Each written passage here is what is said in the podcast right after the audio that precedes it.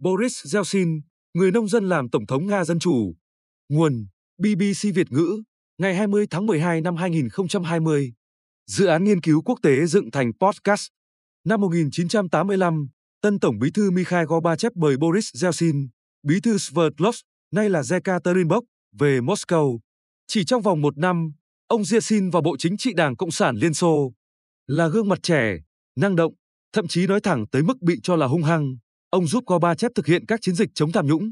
Ngày nay người ta hay nói về Yeltsin và Gorbachev như hai nhân vật đối nghịch nhau, thậm chí là kẻ thù chính trị. Nhưng thực ra họ có nhiều điểm giống nhau. Cả hai cùng sinh năm một nghìn chín trăm ba mươi mốt và đều có gốc gác gia đình nông dân.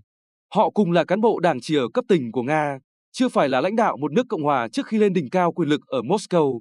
Cả hai lên chức trong làn sóng cải tổ nhằm thay đổi Liên Xô, đã được các nhân vật tiền nhiệm như Yuri Andropov tạo đà.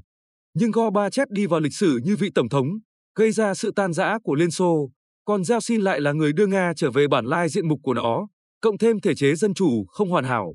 Theo Anders Aslan, nhà nghiên cứu về Liên Xô viết, khi Boris Yeltsin qua đời năm hai nghìn không trăm lẻ bảy, thì nhà lãnh đạo đầu tiên của nước Nga hậu Liên Xô là con người mạnh mẽ. Ông như một con bò mộng, tự tin quá mức, đầy năng lượng, đầy vẻ hạnh phúc, thậm chí tới mức phát rồ. Boris Yeltsin không tin vào Liên Xô nhưng yêu nước Nga, tổ quốc của ông. Sinh ra ở làng Butka nhỏ bé bên dãy Uran, ông có truyền thống gia đình bị đầy ải thời Stalin. Ông nội Nati Yeltsin bị quy là địa chủ và đất đai, tài sản gia đình bị tịch thu. Năm một nghìn chín trăm ba mươi tư, khi cậu bé Boris được ba tuổi, thì cha đẻ là Nikolai bị bắt vì tội tuyên truyền chống nhà nước xã hội chủ nghĩa và phải vào trại lao cải. Năm Boris được bảy tuổi, thì cha ra tù và cả nhà dọn về thị trấn Berezniki. Những ký ức này không làm cho Yeltsin mặn nồng với hệ thống chính trị Xô Viết, mà luôn hướng ông về cội nguồn nước Nga của những người nông dân thuần phác, nhưng sẵn sàng nổi loạn. Hồi nhỏ, vốn tính hay nghịch ngợm, Boris Yeltsin chơi lựu đạn và bị tai nạn, cụt hai ngón tay. Tốt nghiệp bách khoa ở Sverdlovsk, ông lấy vợ là Naina Iosifovna Zirina, lập nghiệp tại thành phố đó và có hai con gái. Nổi tiếng là nhân vật quyết liệt ở vị trí bí thư Sverdlovsk, Boris Yeltsin được Gorbachev mời về Moscow và lao vào công tác chống tham nhũng. Ông làm cả bộ chính trị choáng váng khi sa thải hơn năm trăm quan chức đảng, nhà nước. Sức ì trong bộ máy và số kẻ thù ngày càng tăng khiến Yeltsin bị mất chức hai lần, trong hai năm liền một nghìn chín trăm tám mươi bảy và một nghìn chín trăm tám mươi tám. Mikhail Gorbachev đã không chỉ ra tay cứu Yeltsin, mà vốn là người không quyết đoán, đã bỏ rơi Yeltsin sau các lần bất đồng quan điểm.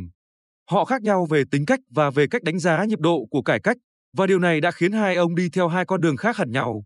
Năm một nghìn chín trăm tám mươi chín, Yeltsin ra tranh cử vào Quốc hội Liên Xô và được chín mươi phần trăm số phiếu. Vị ngọt của chiến thắng từ lá phiếu cử tri đã thay đổi Yeltsin, và ông dần đi đến kết luận rằng bộ máy đã quá mục nát, cần nhận sự ủy nhiệm từ người dân, kể cả từ đường phố nếu cần. Cách làm chính trị của Yeltsin từ đó khác hẳn cuộc chơi muốn êm đẹp bọi bề của Gorbachev. Nhưng một sức mạnh khác của Yeltsin là nhìn thấy trước tinh thần dân tộc của người Nga. Dù nhiều thập kỷ họ là nước to nhất liên bang và gánh vác trong vinh dự trách nhiệm kinh tế, quân sự của toàn Liên Xô, đến cuối thập niên một nghìn chín trăm tám mươi, nhiều người Nga thấy mệt mỏi. Cuộc phiêu lưu ý thức hệ cũng không còn hấp dẫn với người Nga. Ngay sau cuộc bầu cử quốc hội năm một nghìn chín trăm tám mươi chín, Yeltsin công khai phê phán cơ chế quyền lực bên trên là Liên Xô, gồm Đảng Cộng sản trên toàn liên bang, và người đứng đầu là Gorbachev. Sức ép của phong trào tự quyết tại Nga là có thật, và chính quyền Liên Xô đã phải nhượng bộ, cho phép tổ chức bầu cử chức Tổng thống nước Nga, thuộc liên bang. Tháng sáu năm một nghìn chín trăm chín mươi mốt, Boris Yeltsin ra ứng cử và giành gần sáu mươi phần trăm phiếu. Gorbachev không dám ra tranh cử, mà để cựu Thủ tướng Liên Xô Nikolai Kryuchkov ra thay, để nhận được mười bảy phần trăm phiếu. Tình hình diễn biến rất nhanh, và các cuộc bỏ phiếu khá tự do, tuy vẫn trong khuôn khổ hiến pháp Liên Xô, khiến phe bảo thủ phải ra tay. Ngày mười tám tháng tám năm một nghìn chín trăm chín mươi mốt, nhóm đảo chính của Chủ tịch ca giê bê Vladimir Kryuchkov, Phó Tổng thống Gennady Yanayev, Bộ trưởng Quốc phòng Dmitry Yazov bắt giam vợ chồng Gorbachev tại nhà nghỉ ở Crimea. Tại Moscow, họ tuyên bố Yanayev lên thay Gorbachev. Điều họ không ngờ là Boris Yeltsin, tân Tổng thống Nga, đã đi thẳng từ dinh thự Arkhangelskoye tới Nhà Trắng và kêu gọi mọi công dân Nga chống lại phe đảo chính. Tòa nhà bị bao vây và hàng nghìn dân Moscow đã kéo đến bảo vệ chính quyền, đối mặt với xe tăng. Khi một đơn vị tăng của sư đoàn Taman tuyên bố đứng về phía chính quyền hợp pháp, Yeltsin trèo lên tháp xe, ra lời hiệu triệu toàn dân, khiến đặc công của sư đoàn Tula cũng nghe theo. Sư đoàn trưởng, tướng Aleksandr Rutskoy và tướng Konstantin Kobes, Chủ tịch Ủy ban Cải cách của Soviet tối cao thuộc nước Nga, lên tiếng bảo vệ Yeltsin. Đêm ngày hai mươi sang sáng ngày hai mươi mốt tháng tám, cuộc đảo chính tan vỡ. Ngay sau đó, Boris Yeltsin ra sắc lệnh của Tổng thống Nga cấm Đảng Cộng sản Liên Xô và tịch biên mọi tài sản của đảng này. Ngày nay nhìn lại, các sử gia cho rằng nhóm gây ra đảo chính tháng tám năm một nghìn chín trăm chín mươi mốt là những người không có viễn kiến, không hiểu lòng dân nghĩ gì, thậm chí yếu kém về tinh thần, trao đảo. Một nhân vật chính của cuộc lật đổ say khướt trong ba ngày chiếm chính quyền vì sợ. Một người khác, Chánh văn phòng Trung ương Đảng Nikolai Gratin, đã tự sát khi thất bại. Điều kỳ quái nhất là khi cuộc đảo chính tan rã, tướng Vladimir Kryuchkov, lãnh đạo K G B, đã bay tới Crimea để xin gặp Gorbachev, người bị họ cầm giữ. Gorbachev từ chối và lên máy bay do Yeltsin cử tới để về Moscow. Cả nhóm đảo chính bị bắt và kết tội phản quốc. Thế nhưng con đường của Yeltsin và Gorbachev ngày càng tách ra. Lực ly tâm và chủ nghĩa dân tộc dâng lên khiến cuối một nghìn chín trăm chín mươi mốt, các nước Cộng hòa tuyên bố tách Liên Xô, Belarus trong tháng tám, Ukraine tháng mười hai, theo sau là Kazakhstan và các nước khác. Ngày tám tháng mười hai, Yeltsin cùng lãnh đạo Ukraine, Belarus ký thỏa thuận Belavezha, lập cộng đồng các nước độc lập. Mấy hôm sau Quốc hội Nga thông qua thỏa thuận, coi Nga không còn thuộc Liên Xô. Ngày mười một tháng mười hai năm một nghìn chín trăm chín mươi mốt, Yeltsin mời các tướng lĩnh Bộ Quốc phòng Liên Xô đến gặp và thuyết phục họ rời bỏ bộ máy Liên Xô về với dân tộc Nga.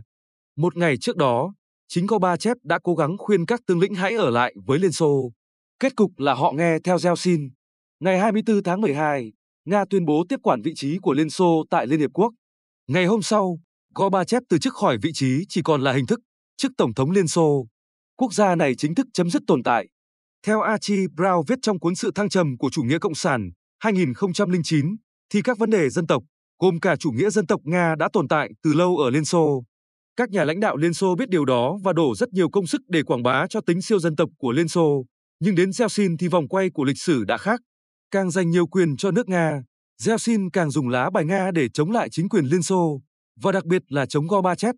Trên thực tế, Yeltsin ngay từ tháng năm năm một nghìn chín trăm chín mươi đã tuyên bố luật Nga có quyền cao hơn luật Liên Xô, và ông đã đóng vai trò chủ chốt để phá vỡ Liên Xô, theo sử gia Archie Brown. Dù có công đưa nước Nga vào con đường dân chủ đại nghị, lần đầu trong lịch sử một nghìn năm của nước này, Boris Yeltsin đã để lại di sản nhiều tranh cãi. Theo Anders Aslan, thì ông là người anh hùng có khiếm khuyết. Các cải cách không được chuẩn bị kỹ của Yeltsin gây ra khủng hoảng kinh tế khủng khiếp cho Nga và sinh ra tầng lớp siêu tài phiệt. Có lúc đồng rúp đã mất giá, từ bốn trăm ăn một đô la Mỹ xuống gần bốn nghìn ăn một đô la Mỹ, khiến Yeltsin phải ký sắc lệnh phục hồi tiền tiết kiệm trong tài khoản của dân Nga để họ không bị đói. Ngoài các vấn đề như lạm phát phi mã, mức sống xuống thấp, cuộc đấu tranh chính trị tại Nga đem tới thách thức trực diện cho Yeltsin bằng cuộc chính biến thứ nhì. Tháng mười năm một nghìn chín trăm chín mươi ba, quân đội của Phó Tổng thống, tướng Aleksandr Rutskoy chiếm cơ quan chính quyền Moscow và đài truyền hình Ostankino, tuyên bố Yeltsin đã mất quyền. Một lần nữa, Yeltsin vượt qua nhờ sự ủng hộ của người dân và các đảng phái dân chủ và phe nổi loạn bị bắt, nhưng ông ngày càng đi vào đường lối độc đoán. Không chỉ liên tục sa thải các thủ tướng, bộ trưởng để cứu vãn kinh tế, Yeltsin còn mắc bệnh nghiện rượu, gây xấu hổ cho nước Nga khi Yeltsin công du quốc tế. Cuộc chiến tàn bạo ở Chechnya từ một nghìn chín trăm chín mươi tư chống lại chủ nghĩa dân tộc, thế lực tương tự đưa Yeltsin lên đỉnh cao quyền lực, đã gây ra cái chết của hàng vạn thường dân Chechnya. Sự hy sinh không nhỏ của lính Nga khiến vợ chồng Tổng thống Yeltsin bị dân chửi rủa công khai trong một chuyến thăm địa phương. Năm một nghìn chín trăm chín mươi lăm, ông bị nhồi máu cơ tim hai lần và đến năm một nghìn chín trăm chín mươi sáu đã phải mổ tim, không lâu sau khi tái đắc cử Tổng thống.